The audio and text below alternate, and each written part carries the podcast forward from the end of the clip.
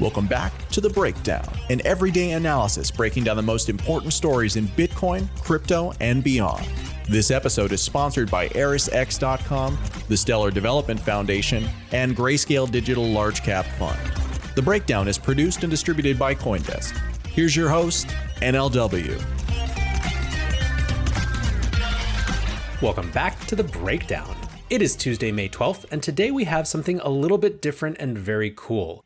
At 8 a.m. Eastern Time, I helped wrap Consensus Distributed a 24 hour virtual event with a live episode of The Breakdown. The theme was how we future now. It is all about things that are shifting around us in the context of COVID 19, but maybe in just the world at large. And so we had four different guests over the course of an hour talking about different domains in which the future was shifting. We started with how we game and entertain now with a conversation with Kathleen Breitman. Kathleen was a co founder at Tezos and is now working on Coase, which is an organization focused on digital and collectible card games. Their first game is called Emergence and has Magic the Gathering Hall of Famers working on it. And we talk about what blockchain can do to help game designers design entire ecosystems and economic systems around their games. Next up, we talked to Muneeb Ali, the CEO of Blockstack, about identity and really about what it means to have true digital ownership over the networks that you participate in and the, the networks of content that you build. So that was the second clip. On the third segment, we talked to Caitlin Long about how we bank now and what it means to try to build a bank for a new era in which maybe we prioritize different things. Caitlin Long is founding something called Avanti, which is a bank that can actually custody crypto assets but doesn't take title to them. So there's 100% proof of reserves at any given time. They can't lend out those assets unless it's you authorizing a direct lend to a specific person. So basically, they are a very kind of old world in some ways version of what a bank might be. Finally, we talked to Joon Ian Wong, who is one of the lead producers of this event of Consensus Distributed, about how we event now and about why events are in some ways proxy for the shared consensus that we need around money systems, around economic systems. It's a really cool, very varied set of conversations. It was super fun to do live. Coindesk's consensus has events throughout the week. There's something like 112 different sessions that you can go check out from the technical to a focus on markets that'll be going throughout the week. You just have to go to their page and go to the events tab, and then you can sign up and register for free for all this. So, a really, really cool set of content for you there. And I was glad to be a part of it. I was glad to help them wrap it up. So, anyways, guys, that's going to be the episode for today. I hope you enjoy all of these guests, and we will be back tomorrow with another episode of The Breakdown. Until then, be safe and take care of each other. Peace. Welcome back to Consensus Distributed and welcome back to The Breakdown. For those of you who are new, who are fresh, The Breakdown is a daily podcast by me, Nathaniel Whittemore, at NLW on Twitter that is all about how the world and the economy is changing. Uh, today, we're going to talk about something that I think is on so many people's mind, which is where the world we're headed into next is going. We've had this kind of pivotal inflection moment around COVID 19, around the economic shutdowns that has made us question a lot of things that we thought were sacrosanct, were, were fixed, were going to be the same way they were forever. And so, what we're going to do on this show is explore what the future looks like across a number of different dimensions.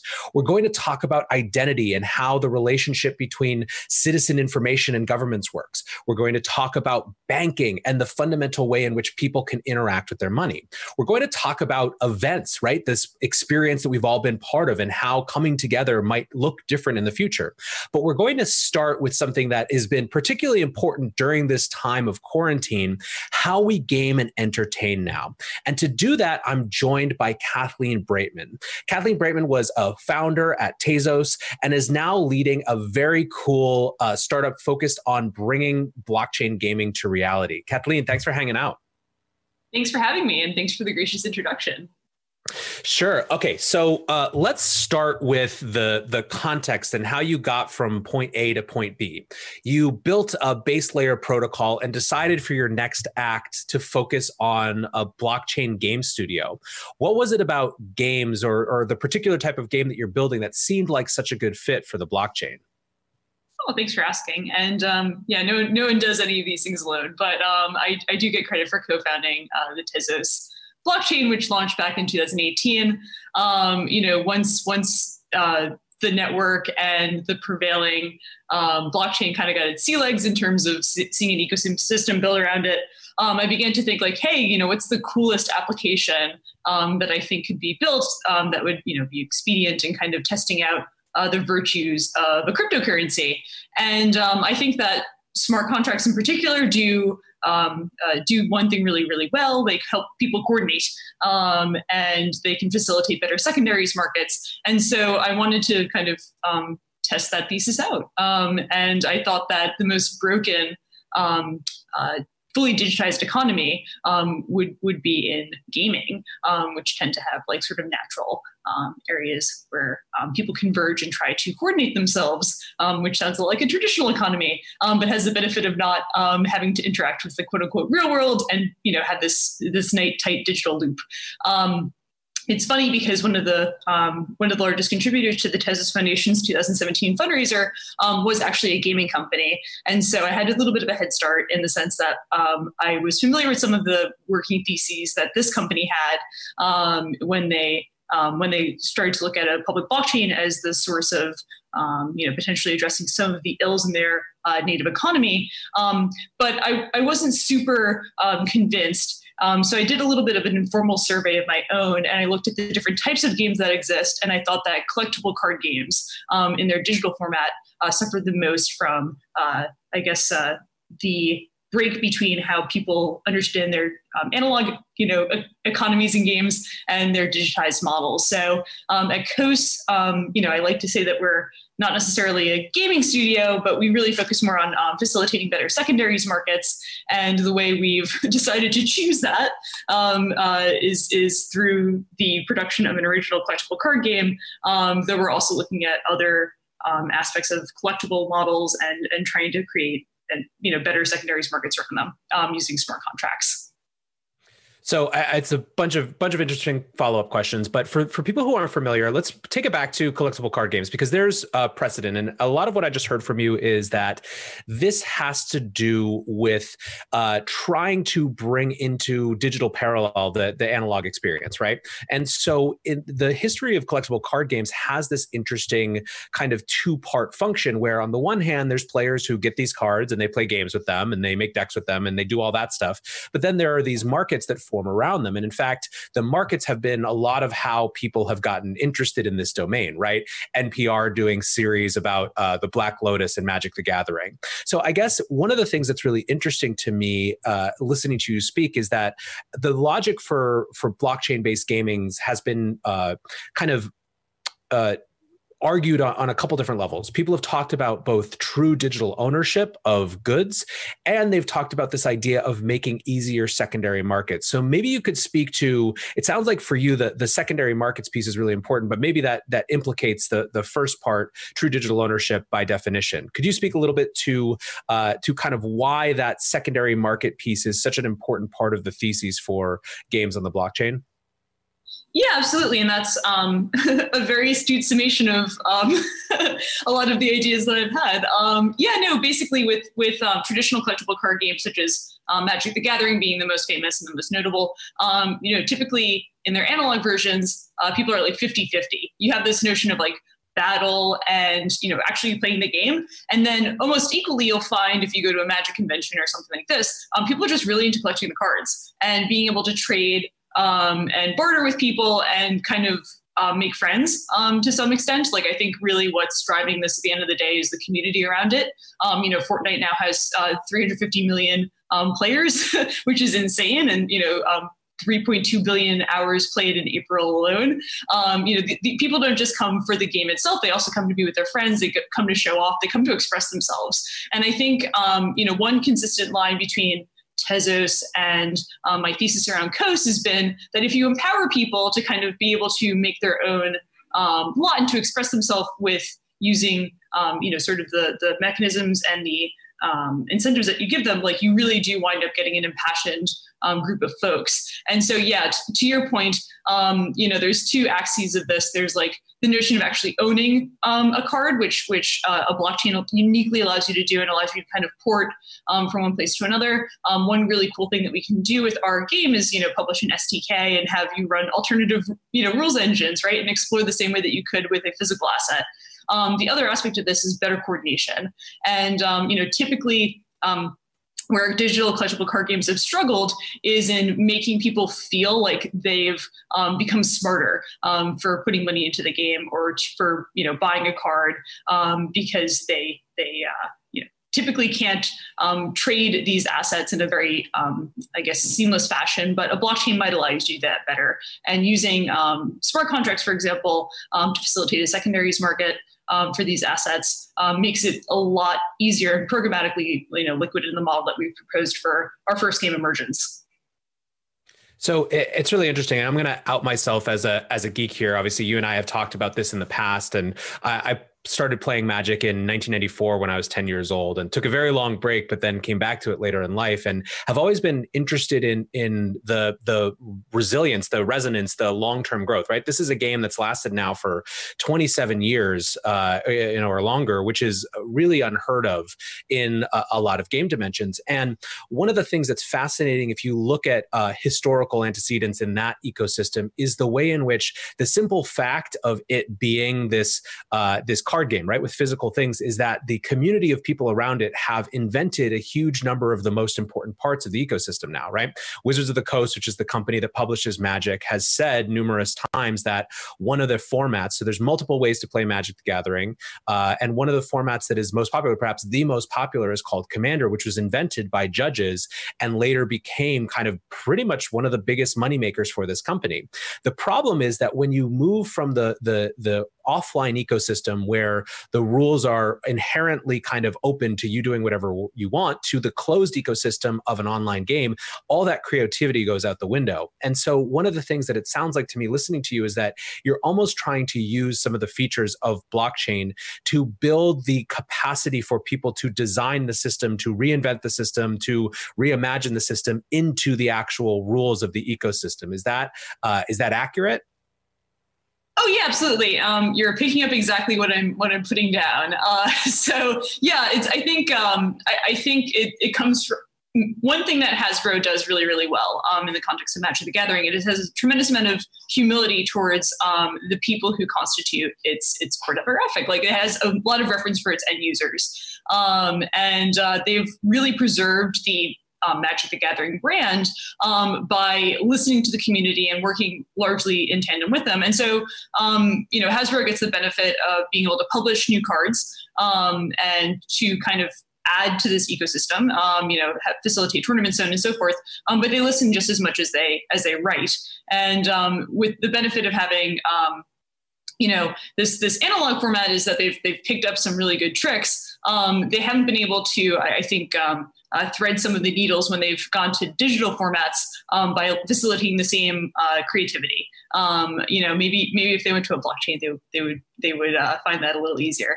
Um, but yes, the idea has been um, to allow you know to, to, basically work really hard on creating original and compelling um, cards and you know cool stuff about the game in general. Um, obviously, I have a lot of faith in my my co-founders um, who know far more about this than I do. Um, but the the main the main uh, concession that we want to make and the main um, relationship we want to have with people who, who play the game um, is to facilitate the type of creativity and self-expression that um, Magic and other uh, CCGs were able to do seamlessly in the physical world, but to add on better economics through the use of a public blockchain to coordinate um, with the uh, you know second part of this, which is um, the facilitation of, of uh, moving assets around in the game. So just just for uh, briefly, I think for people who are listening who are just thinking about this for the first time, what does it mean? How does a blockchain uh, mediate for real asset ownership, and how does that allow for uh, formal secondary markets to develop? Because I think that's a that's a missing point, right? Like, what's different about a card in one of your games versus a card in Magic: The Gathering Online or Hearthstone, for example? Oh yeah, sure. Um, so basically, uh, I, I, suppose when these um, when these games were digitized or brought to the fore, um, they they did so using a sort of free to play model. Um, you know, basically you would you would grind and com- complete tasks in order to earn credit um, towards towards um, purchasing assets in this game. Um, largely, the publishers of these games have restricted the movement of these assets once they are um, you know seized um, or purchased or whatever um, in, in, the game, and so consequently, you have um, a massive a massive tax on any sort of creativity. Um, you have a strong incentive to be very conservative in how you um, express yourself with these with these uh, I, I, suppose strategies because you can't opt in and out of a card as easily um, because there's really no secondary use market, or if there is one, it's um, taxed, you know, in the order of like 70% on the, um, you know, value of the card from when it was uh, when it was purchased. Got it. So with your game, basically, you officially make it you make it easier for people to actually that once they get a card, it's their asset. They can do whatever they want with it, uh, and that's sort of not just uh, enabled but supported or encouraged. Yeah. Um, what's more, we also have um, you know an auction and, and rental model um, that is uh, uh, tied to a token bonding curve, right? So we also use this sort of novel um, piece of technology that's that's been proposed um, from you know thinkers largely in the Ethereum community um, to to have sort of like programmatic liquidity. So basically, you can buy a card, you know, for 20 bucks and you can you know theoretically sell it back um, for like 1995 or whatever we wherever we programmatically decide for it to be. Um, but the idea is you don't feel dumb um, for having uh, having kind of put your put your um, stake into like one card or another. Um, you know you, you, have the assurance um, that you can kind of experiment and, and, move around freely. And we think that that's that's really going to be appealing and actually addressing a huge problem in um, the digital the digital space for these these types of games. Well, it's interesting. So, bonding curves are one of these constructs that people hear about, and it seems kind of like the peak of theoretical but not applicable to the real world, or, or maybe like a solution in search of a problem. But when we spoke previously, uh, one of your co founders, Zvi Mowshowitz, who's a Magic Hall of Famer and is widely known as one of the most interesting thinkers in the history of the game, had basically come to a structure, something like a token bonding curve, without knowing that that was what it was called, right? Yes, Zvi is a genius. And so no one is surprised that he would independently come up with all these ideas and many more um, in the beautiful space that is his mind, which is pure and, and, uh, and, and brilliant as it is. But yeah, no, Zvi is not just um, a professional Magic the Gathering player, he also actually has a background in financial economics. And so um, what I really like about Zvi's background is um, if you're going to be introducing a marketplace into some place that t- typically hasn't had a free marketplace, um, you need a sort of way of thinking that's very adversarial. And um, Nathaniel, you would know more than more than most people who are probably tuning into this. Um, that Zvi is sort of famous in magic circles for being um, just a ferocious competitor and um, thinking 15 steps ahead of everyone else who's around him. So um, I'm, I'm, I feel like I'm in good hands um, on the design of the economic um, model and, and system. Um, though obviously the proof will be in the pudding. Um, you know, once we ho- hopefully launch. yeah. So yeah. Okay, so let's let's zoom out a little bit. You mentioned Fortnite, you mentioned community happening. How have you seen COVID-19 and these economic shutdowns shifted or accelerated our conversations around gaming and entertainment and community and what it all means? Yeah, I mean, um, you know, this the sad part is that um, you know many people are stuck at home. Um, a lot of people are are uh, I, I, guess looking into ways to preoccupy themselves that are wholesome and nice and uh, kind of take away from the uh, dreariness that is the world right now. Um, and so, at least in the context of paying attention to collectible card games as a as a genre, um, there's been a bit of a resurgence in tabletop games and um, and, and these types of formats. Um, and so I, suppose it ties back to community. It ties back to like um, feeling human again. Um, and uh, I think gaming game gaming has always been like a social um, you know, social network um, in some ways if you're if you're part of something sufficiently big and interesting. Um, but what's nice about the internet is it it, it, it can give you a reprieve um, from the uh, you know rather depressing situation that we're all facing right now, um, and it gives you just some, something to talk about other than uh, fake news articles on Facebook or whatever whatever people do um, on social network these days. Well, it's interesting too, because even going back right from the beginning, when you're talking about the design of uh, this game, which your first game is called Emergence, right? Um, I don't think we yeah. even mentioned that. Um, it, it, really is. You're designing an entire ecosystem, right? You're designing an entire economy that happens to be anchored by a set of assets, a set of cards, and a set of rules that dictate gameplay. But you really have to think about the design of the whole ecosystem.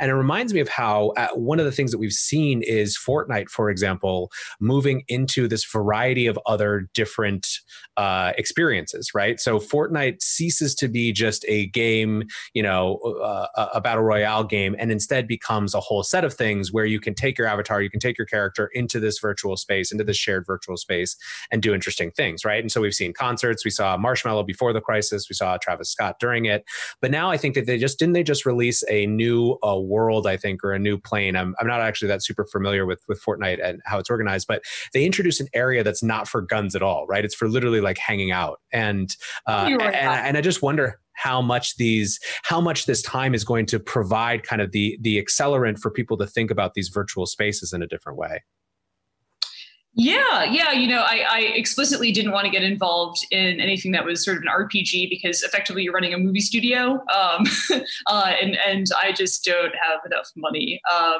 uh, on hand to, uh, to to play that game.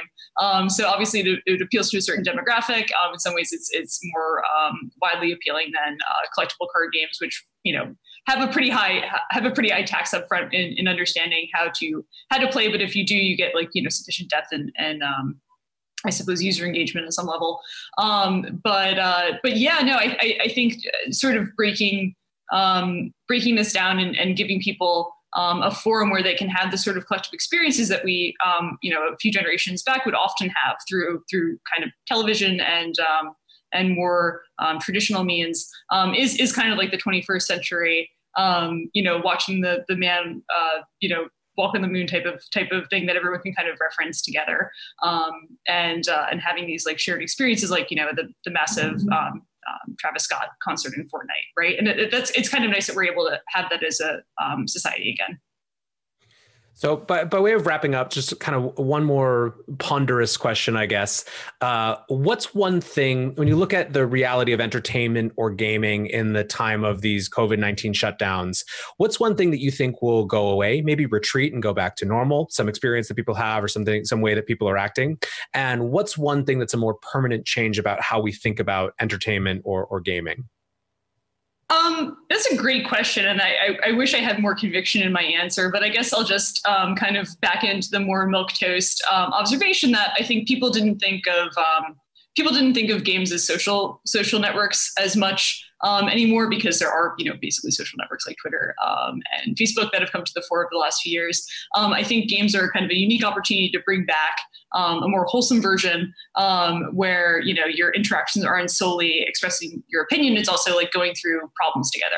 Um, and i think that can be quite nice um, and I, I, do hope there's more of that um, because i think it's more for, more family friendly for starters um, and it also it also kind of reflects the reality that we're we're all in this together and i think now more than ever uh, we're, we're acutely aware of how dependent we are on our neighbors and sort of communities to keep ourselves safe and, and to um, uh, protect people who are more vulnerable. And it's kind of nice that um, gaming can be part of um, a more positive story, whereas I think culturally um, over the last few years, it's gotten a pretty bad rap.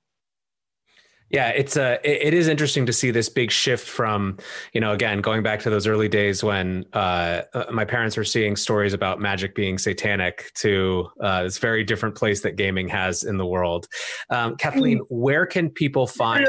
Uh, Hmm? Um, cause that, that, just makes it more appealing to 13 year old boys. I know. Um, seriously, it's like you guys don't know. This is like the best branding that you could possibly have.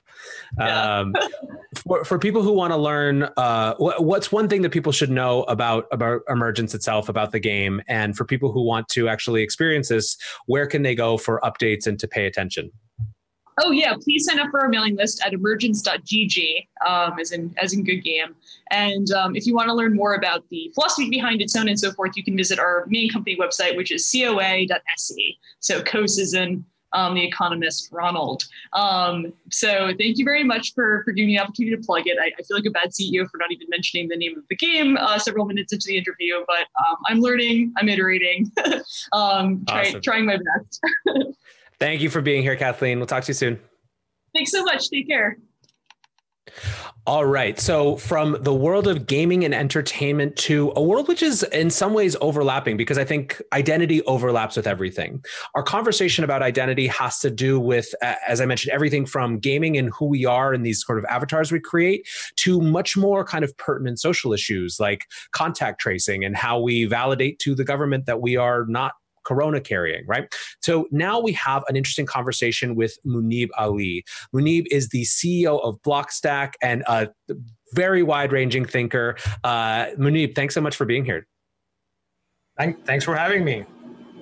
So, uh, nominally, we'll start with identity. I'm sure that we'll go way off the beaten path, uh, but let's start uh, on the biggest level. And I know you have to, you have to structurally think about this in, in your work with Blockstack, but for someone who isn't used to thinking about identity as a discipline or as an entire area, how does identity uh, or the construction of identity play into our daily lives? Yeah, so I think uh, in a very broad sense, the way I think about it is um, our lives are becoming more and more dependent on the internet, right? Like imagine even during the virus crisis, everyone's kind of like sitting at home and realizing that they can do most of their work online. They can even like hang out with people uh, over Zoom or something like that. And, and I think one thing people haven't really realized is um, you don't have the same sense of uh, who you are or what kind of assets you own on the internet versus the physical world right? In the physical world, you'll have your ID card in your wallet, and you can like pull it out whenever you need to, or uh, you can you can own a house. You can um, kind of like keep all of your uh, belongings in it. And we haven't reached that level of maturity uh, in the digital world, and I think we're getting there. And that's where blockchains play a, big role because they really introduce at a fundamental level uh, property rights. And I think you, you just had that uh, conversation with, with Kathleen about gaming and how gaming assets can be defined uh, uh, using blockchains. And I think you can make it even broader than that. Like internet assets in general uh, would be defined through these blockchains, and identity is a big part of it because you first need to kind of like define who you are before you start uh, owning other other things online. Yes, I think this idea, this property rights piece is, uh, it's interesting. The conversation around identity for, especially for folks who just start to think about it, it seems super abstract, right? It seems like this set of things that you haven't really thought about, but then they're also so intrinsic, so obvious, right? So you brought up the concept of property rights. And so the idea of a property right, like if you own something, well, who is the you that owns that thing? That's what the kind of identity mechanism is. That's what you were bringing up in the context of, of blockchains. Outside of gaming digital assets, what are the other types of uh, digital assets where those those property rights matter, and how does blockchain solve for that? Yeah, I think some some of these examples are like right in front of us, but we uh, it takes a little while to realize it. Uh, let's let's take Naval for example, right? Naval, the the handle on Twitter. I mean, it's it's a in some ways it's an internet property. It's very valuable. Uh, it might be worth a lot more than you know other distribution channels or even brands that exist on the internet. But right now, like it's basically just a entry in a database on Twitter somewhere. And it's it's entirely possible for someone like Naval or others to directly be owners of their own assets. And they are going; these such assets are going to become more and more important, even from an economic perspective, right? Like uh, more and more people are now uh, making a living online, right? So if you're, uh, it's it's a it's a little bit like uh, you know when people realized that they could rent out their um, their house on Airbnb and start making money off it. Now convert that into uh, something digital. Like let's say you have a skill online, or you have a reputation online, or you uh, or you're trying to monetize your attention, and all of these things will be linked back to your your identity and who you are. And those things, there would be like real dollar values on on on some of these things because these are your real assets, right? The private keys that owns a username like Naval, there's a real dollar value uh, to that internet asset. Well, so the Naval example is a really interesting one because we've come up in this paradigm where basically when Web 2 came about, when social networks came about, we were kind of sharecroppers on someone else's digital property, right? We were allowed to accumulate audience on the basis of having interesting things to say or figuring out the rules of the system in terms of what was, you know, the algorithm was going to promote. But we were allowed to use that that uh, that territory, right? The audience that we built, so long as we continue to to play by that set of rules. And so long as the system or the the the kind of the the property holders didn't actually change what they wanted the system to be. This has led to issues around, uh, you know, or questions of deplatforming and all these sort of things where we realize that we're actually just kind of renting the space that we have.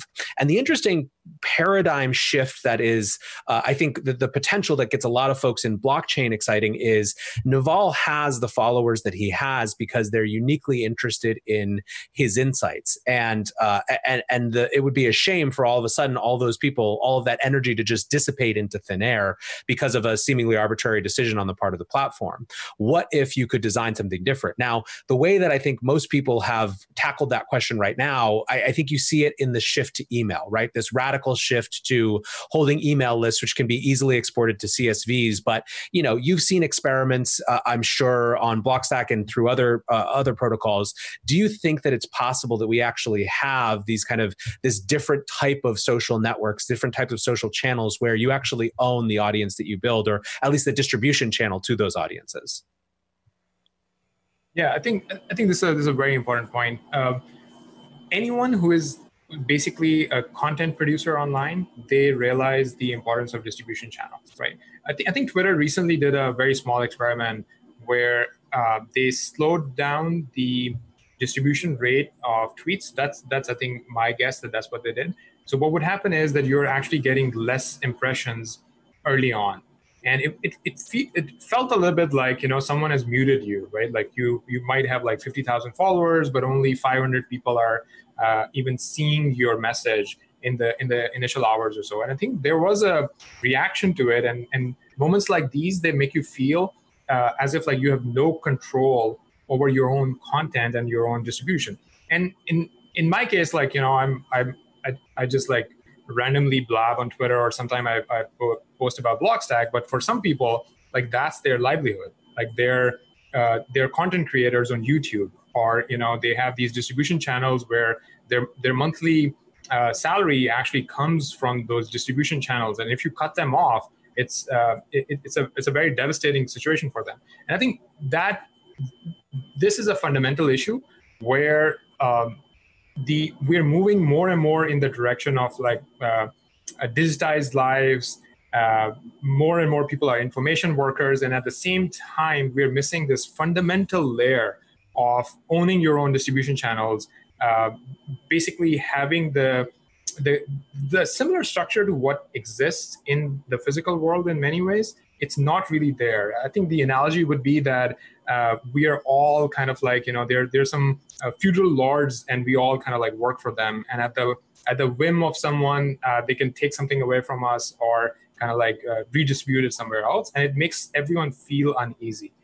So I think people do have understanding of what the base problem is. They can feel it in their gut, but they don't see a practical, easy solution to any of these things, right? Because starting social networks or starting any any sort of a large movement is a, is a little bit of a network effect. Uh, I'm pretty sure that most people on crypto Twitter they realize at a fundamental level like what kind of uh, problems we're talking about, but we haven't seen a crypto Twitter emerge because everyone just wants to be where everybody else is. And I think somehow uh, there, there, could be some clever hacks around uh, these initial network effects problems. Like for example, you could potentially just extend the Twitter protocol in a decentralized way. So you can like bootstrap the existing system uh, to be able, able to launch something else. And I think there there might be some uh, inter- interesting experiments uh, even on top of Blockstack that we might see in the in the coming months. Yeah, it's interesting. The first wave of answers to this problem, I think, theorized that you could use tokens to overcome that initial period, right? The bootstrap problem. I mean, this is what Chris Dixon was writing about in 2017, and it turns out problematically that tokens were so good at being a uh, a financial asset that it it's not even necessarily that they wouldn't have done that as well, but they were so tradable, so instantly liquid, so powerful in that context that it kind of subsumed that other uh, bootstrapping probability or possibility. Um, maybe just to, to kind of wrap up, how do you think has COVID 19 impacted how we think about these problems, how we think about identity? Do you think, eh, you know, either on the side of there's going to be new things included into our identity profiles, such as, you know, test results from, uh, from COVID 19 tests as we want to enter buildings, or on the other hand, just an awareness of the problems of, you know, that maybe in certain cases we're the frogs in the, in the pot with boiling water when it relates to how much information we share about ourselves? Yeah, so I think I'll, I'll separate the two. One is more about the virus crisis itself, and I think my my worry here is that um, if you look at history, a lot of times it's the times of crisis where certain um, kind of like fundamental rights are taken away from people, uh, never to really come back, right? And this might be one of those things where you know if uh, if governments want to really track uh, all of the citizens and even like large tech companies are stepping up to help them. And it becomes very hard to argue against that hey wait a minute what about my privacy? Right? Like like it's a, it becomes a very tricky argument. But once you go down that road and once those systems are in place where you know there is uh, full on surveillance happening it, initially for good intentions uh, i worry a lot that if we are not thoughtful about these some of these solutions the same systems can later on be used uh, to basically build uh, a surveillance state almost um, around uh, around the citizens and take away some of our freedoms, right? But it's a it's a very tricky topic. So my my hope here really is that we can be thoughtful about the kind of uh, solutions that are being implemented, especially around because there could be like all sorts of uh, burner IDs, right? Like I'm willing to share certain information about myself over a certain time period without really attaching it to who I am. And also, like instead of uh, coming up with these large data sets that are sitting with a large tech company or a, or a large government, uh, it could be something where this data is actually distributed and it mostly stays with the users and is used more on an as needed basis. And I think the time to think about those solutions is, uh, is, is kind of like now. And on the other side, I think what you're uh, asking is, I guess, more on the what's the impact on society, given that everyone has been forced to stay at home and just interact with the, the rest of the world through computers. I do think that it's a fundamental shift because it's a cultural shift, right? And I think cultural shifts are uh, the hardest, but once they happen, it's basically it just unlocks a, a, new type of behavior and a new type of thinking and it, it will remain it will make a permanent mark in my view right for example like i'm i'm a, I'm a tech geek right I, I spend so much time in front of computers anyway but during covid i'm actually for the first time paying attention to what my home setup is like should i get like you know uh, a better recording equipment or how much time am i uh, actually spending online and what uh, what kind of uh, different distribution channels are there for even getting uh, some of the educational information about Blockstack or other places out. I don't think it really hit that hard uh, earlier when we were mostly in the mindset of like, hey, we're going to office and we are kind of like uh, putting our head, heads down and, and, doing work that way. Yeah, I, I, think that conscientiousness and uh, understanding the context that we operate in is hopefully something that's rising right now. So, Muneeb, thank you so much for sharing your insights today. Really appreciate you being here. Absolutely. Always happy to be part of consensus. Thanks, Muneeb. All right. So we've now talked about gaming, entertainment, identity, the state of social networks and deplatforming. And after the break, we are back with a topic that is top of mind for many in the crypto world, many in the Bitcoin world what the future of banking and money services look like. So stick around. Support for this podcast and this message come from ErisX. With ErisX, you can trade spot and regulated futures on cryptocurrencies through a licensed US based exchange. ErisX believes in fair access for all. Sign up today to take advantage of zero fees and learn more at erisx.com/consensus. This episode is also sponsored by the Stellar Foundation. The Stellar Network connects your business to the global financial infrastructure. Whether you're looking to power a payment application or issue digital assets like stablecoins or digital dollars, Stellar is easy to learn and fast to implement. Start your journey today at stellar.org/coindesk. Our final sponsor is Grayscale Digital Large Cap Fund. In times like these, diversification is key. Consider Grayscale Digital Large Cap Fund, ticker symbol GDLC. It's the only publicly traded investment product that offers diversified exposure to large cap digital currencies, all from your brokerage account. For more information, visit grayscale.co slash Coindesk. That's G R A Y scale.co slash Coindesk. Everyone is trying to build the banks of the future. And by everyone, I mean everyone. Tech companies are trying to build the banks of the future. Crypto companies are trying to build the banks of the future. Today's banks are trying to build the banks of the future. But for one new Bitcoin and digital asset bank, the question goes far beyond the digital experience that I think is the end of a lot of those conversations. Uh, I'm joined by Caitlin Long, a 22 year Wall Street veteran and founder and CEO of Avanti. Caitlin, thanks for hanging out. Hey, good morning, good afternoon, good evening, wherever you are in the world. It's nice to be with you. Man, it's uh I was thinking back um the the last time we talked was the day that you announced Avanti, which I think was February 24th and I remember because it was a Monday and it was the first day that markets in the US even recognized that COVID-19 was going to be a thing even yeah. though people like you had been talking about it since the end of January and talking about, you know, w- what the the potential might mean. But we'll we'll get to that, but but let's come back to uh, Avanti first. What is Avanti? Uh, why did it feel important to to focus on this to start a new type of financial institution? Well, first of all, um, Avanti is in the process of applying. So we are not yet a bank, but we will be applying for a bank license. And that's what's new and different. It will be the first truly natively um, uh, crypto industry owned uh, bank that will be serving exclusively the, the, the crypto industry. And it, it, it will be a chartered bank if we, assuming we do get our charter, with a Fed master account. Um, that's the, the, the real aha of this is that there are no banks in the US that are allowed to custody crypto assets because they're being blocked by their existing regulators. And the exchanges and custodians that do custody crypto assets do not have direct access to the Fed. So here's the aha it is not possible to do delivery versus payment, atomic swap, etc., against a digital asset and a dollar. But Avanti will be able to bring that to the U.S. market for the first time, assuming we get our charter. Yeah, so it's it's really interesting. Like I, like I said at the top of this, um, uh, you know, everyone's trying to reinvent banks in some way or another but i think a lot of those things have to do with simplifying user experiences right? Trying to kind of cater to the most basic kind of day in day out functions where you guys are kind of designing from the ground up for a new type of ecosystem a new type of asset. And i know that one of the things that makes you different is that you and avanti and the state of wyoming where you're based have a pretty different set of beliefs about issues like uh, property rights and reserves than today's financial institutions. Can you speak a little bit to just how you actually think differently, what the, the different belief set is, even even beyond just the assets themselves. Well, it's a belief set that is consistent with the core philosophy of crypto that uh, that individuals should be able to have a direct property right in their financial assets. It doesn't exist in traditional financial assets today. And uh, Wyoming law was, it, we created this special purpose depository institution, it, which is a new type of bank charter. It's a narrow charter that allows the bank to accept deposits but not to lend.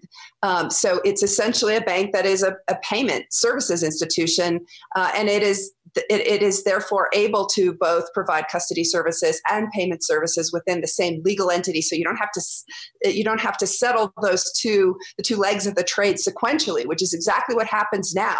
Um, even even those that are that are that are claiming there's direct settlement of the payment, there's still not direct settlement of the payment because you still have the counterparty risk that the bank might fail.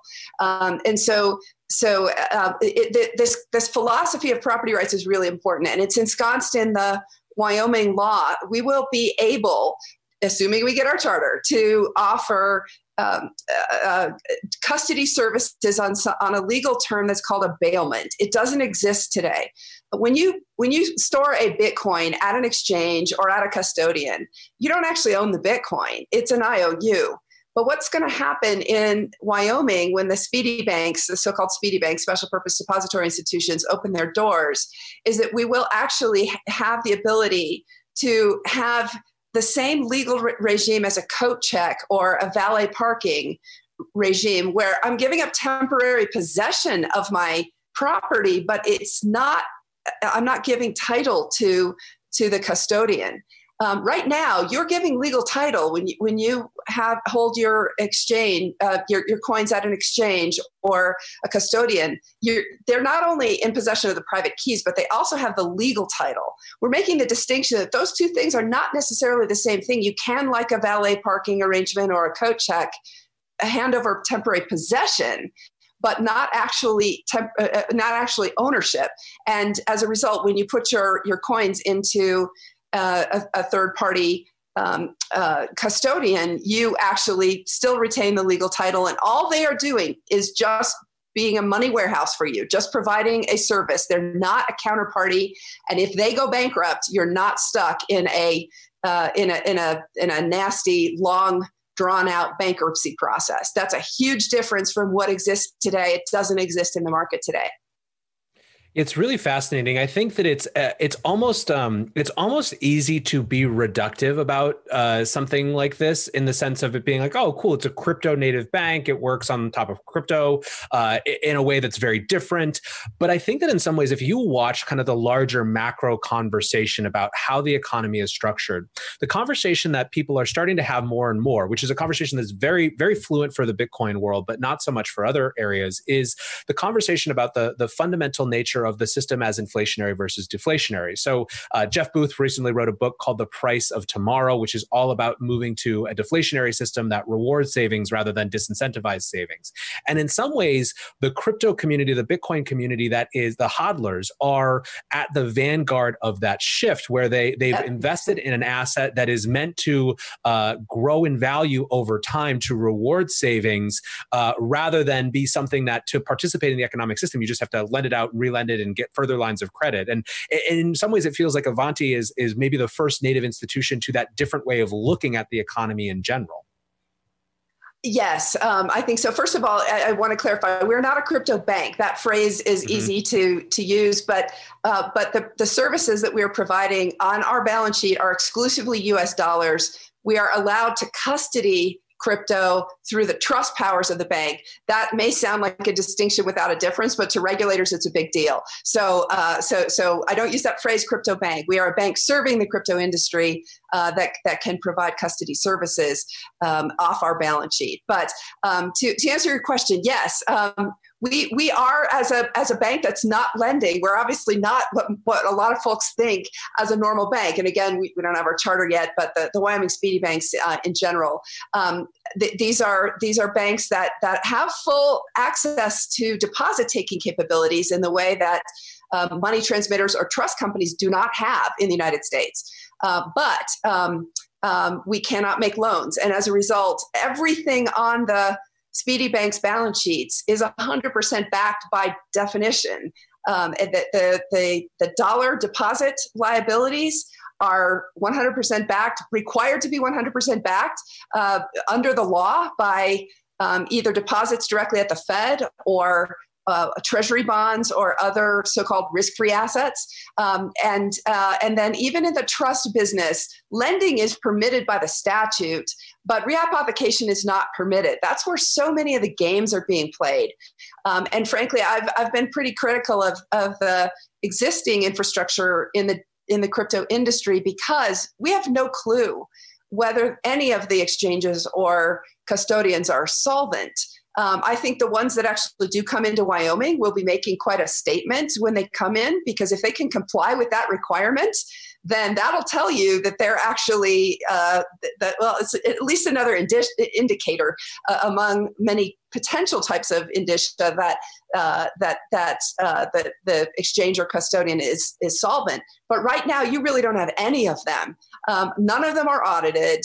Um, um, none of them are are publishing proof of reserves, and none of them are subject to legal regimes that require 100% reserves. Uh, and even uh, you know in the in the state of New York, where a lot of the regulated ones have trust companies, there is no requirement not to rehypothecate assets. In Wyoming, there's an explicit requirement that that uh, the speedy banks cannot rehypothecate assets. They can lend, but you can't re-lend the same collateral a second time.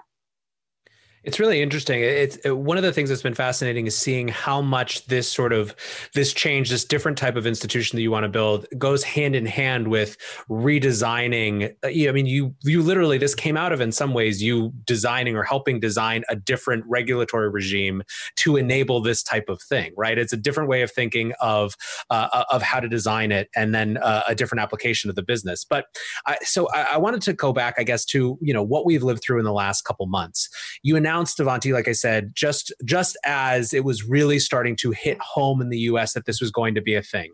How has yeah. the narrative uh, for for this, the motivation for it, or just the way that people perceive it, changed since that announcement? What are new challenges, or what are new tailwinds that are helping your cause? Well, uh, actually, it's it's it's been a tailwind. Um, I must say, on the engineering team hiring, uh, our CTO Bryan Bishop, who's amazing, um, has said it usually would take three to four months to find the the engineers with the skills that he's looking for, and he's able to find them um, in, in, in relatively short order. So that's been um, been something that's been an advantage to us. The other piece of this is, I think, the idea of having a non-lending bank. You know, when I first started talking to folks about this in January, a lot of folks were saying, you know, how would that be able to compete with a bank that can lend? Because a bank that can lend can can make money off the leverage and can uh, subsidize the cost of, of doing business in a way that you would not be able to because you're not making a spread on your customers' deposits. And uh, and so, ironically, the fact that you know interest rates are back down at zero now, um, and uh, and and in fact now we actually have some interesting questions. What do the ba- balance sheets of traditional banks actually look like? The truth is, no one knows. The uh, decision has been made that uh, the loan losses are not going to have to be recognized this year. So 2021 is going to be the time when loan losses are, you know, when the actual cash flow uh, losses are, are going to have to be recognized, um, even though they're not going to be recorded uh, as as much on an accounting basis up front. So we won't know how how well capitalized the banks are until 2021, and that's about the time when the speedy banks will be uh, hitting the market. And so it's it, it, the customers are going to have an interesting choice. Would you rather deposit your money at a bank that's not paying you interest but is leveraged, or would you rather deposit your money at a bank that's not paying you interest but isn't leveraged? That's a that's a pretty, in my view, pretty easy uh, pretty easy choice. Hey, I want to go back to the point on lending because I may have confused folks when I talked about um, the no rehypothecation because um, yes, a speedy bank can lend, but it's a non-lending bank, and that may seem like a logical contradiction. Here's the difference, and it, it comes down to the fact that the crypto custody business is done out of the trust department of the bank. It's not lending for the bank's own balance sheet. So a customer can direct that that it's deposited crypto be lent out to a willing lender, but the lender will not be the bank itself. So essentially, all the bank is doing is basically just providing a marketplace to match borrowers and lenders. Um, we don't intend to have a lending product up and running um, immediately. I'm laying out, though, that the statute in Wyoming does permit that. Wanted to make that clear just in case. Uh, I, I, was assuming there'll be Twitter questions about that. Uh, how, wait a minute, how do you lend out of a non lending bank? Uh, so hopefully now I answered it. Yeah, sure. It sounds like it all comes back to the same principle of your money, like the property rights, like the the assets that you deposit with us are your assets, and we help you do things with them, but we don't uh, we don't take the title to them. So, uh, but well maybe I'll, I'll, I'll, a last question uh, to wrap us up. Do you think the country is ready for this fundamentally different conversation about money and banking, or at least more ready maybe than we were before this crisis hit? Oh, yes. Um, I think actually one of the things that a lot of folks uh, have been talking about and leading up to the halving is uh, how many of their friends and family have been asking them about Bitcoin for the first time. Now it's it's been in the news in part because of the halving. I get that, but I actually think that um, it's not as much in the news as it was, you know, in the prior halving and the prior soft fork um, and and uh, and the and the bull market. Obviously, um, this is different. It's a different level of conversation with folks, uh, and and um, the other piece of this is the institutional interest. When Paul Tudor Jones came out uh, and said that he's got one to two percent of his portfolio in Bitcoin. Um, wait till you see what happens with institutions. This, there are more coming. Um, we will have some announcements. Uh, Avanti is an institutional institutionally focused bank, or will be, assuming we get our charter.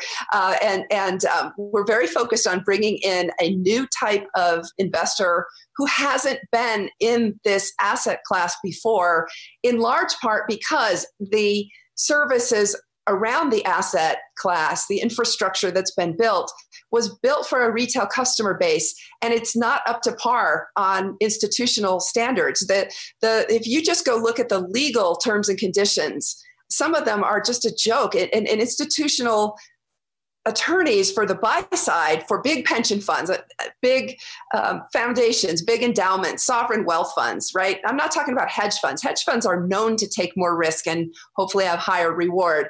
Pension funds and the like have much higher standards and they just can't touch a fly by night organization. They want their custodians to be banks. Um, and they and they need serious institutional quality legal terms and conditions and and legal certainty with regard to whether their transactions will be final and will be recognized in a legal dispute. Those kinds of things we've been very focused on. Those are the bricks and mortar in Wyoming that we've built that other states just can't offer. Uh, and so I think the fact that we will hopefully now have an institutional custody bank um, that can custody crypto and have direct access to the Fed and service institutions with with the standards that they require we that that is likely to bring in big institutional money and we're seeing it step by step by step. And and that's what's different. It's not just the, the friends and family it's also the big institutions. Well it's going to be super exciting to watch. I wish you nothing but luck caitlin. I'm sure i'll talk to you again soon. Thank you. Take care. Nice job on this conference by the way yeah, well, speaking of, that's a perfect segue. Uh, so this is we're wrapping up the end of the first phase. I mean, this conference is going on all weekend. There's a million other tracks. We'll talk about that at, at the at the top of the show or the end of the show. But we're kind of coming to the close of the 24 hour nonstop virtual event. Um, the team who put this together knew as soon as uh, as it became clear that New York Blockchain Week and, and consensus were going to have to shift, that they were going to have to reimagine something. So to wrap this up, I'm joined by Joon Ian Wong, who is one of the lead producers on this event, who's been with Consensus for a long time, uh, doing this event, thinking through this event. And I, I want to uh, actually kind of just get into how I want to put this in historical perspective, basically. So, Joon, let's go back to the beginning. What were the first CoinDesk consensus events that that you worked on, and maybe how did it even come about uh, as an institution? Yeah, sure. So, you know, um, we started Consensus back in 2015, which makes it this year the sixth edition. Um, although it, feels far longer than that, I guess, you know, crypto time is, is, is much quicker than human human time. Um, we started in 2015, you know, really on a shoestring. Um, you'll recall that the Bitcoin, that was the year Bitcoin had a big run up and, and a subsequent run down. And so you know the markets were not very frothy and there wasn't actually that much um, interest or hype uh, around cryptocurrencies right? This was one of those times when you know again the the obituary for bitcoin was being written. Um, and so we really did it as a response to the fact that um, up until that point there, there had been a big annual conference put on by the bitcoin foundation. Um, and that year there, there wasn't one um, and so we really tried to fill that gap a little bit. And we thought, how can we create a platform for people to meet um, that reflects the diversity of fields that uh, cryptocurrency and, and blockchain is, right? Um, it's not enough to just get, you know, say software developers in a room. You have to get the software developers and the economists uh, and the and the whales uh, and the day traders, all, all of these people, the regulators, um, all of these people in the room for this thing to really work. Um, and so that was that was the thinking behind the first consensus.